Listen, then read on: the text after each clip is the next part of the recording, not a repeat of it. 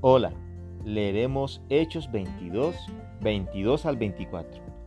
Y le oyeron hasta esta palabra. Entonces alzaron la voz diciendo, Quita de la tierra a tal hombre, porque no conviene que viva.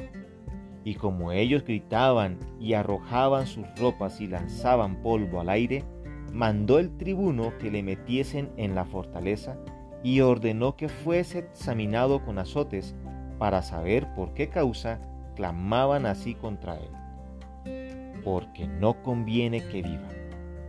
¿Quién determina que uno viva o muera? Ciertamente no el hombre, sin embargo, y para muchos, los creyentes no convienen al mundo, y de allí que la muerte de los creyentes les vendría mejor, porque no tendrían quien los amoneste al arrepentimiento de sus pecados. No obstante, el juez es Dios, él es quien ha establecido para los hombres que mueran una sola vez y después de esto el juicio.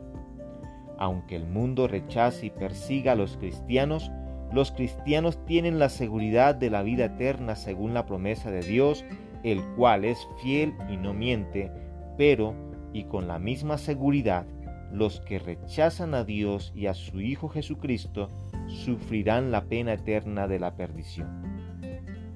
¿Sabe qué le pasaría si su vida llegara a su fin ahora?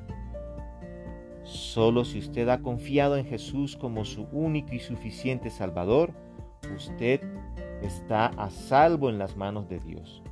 De lo contrario, usted está perdido.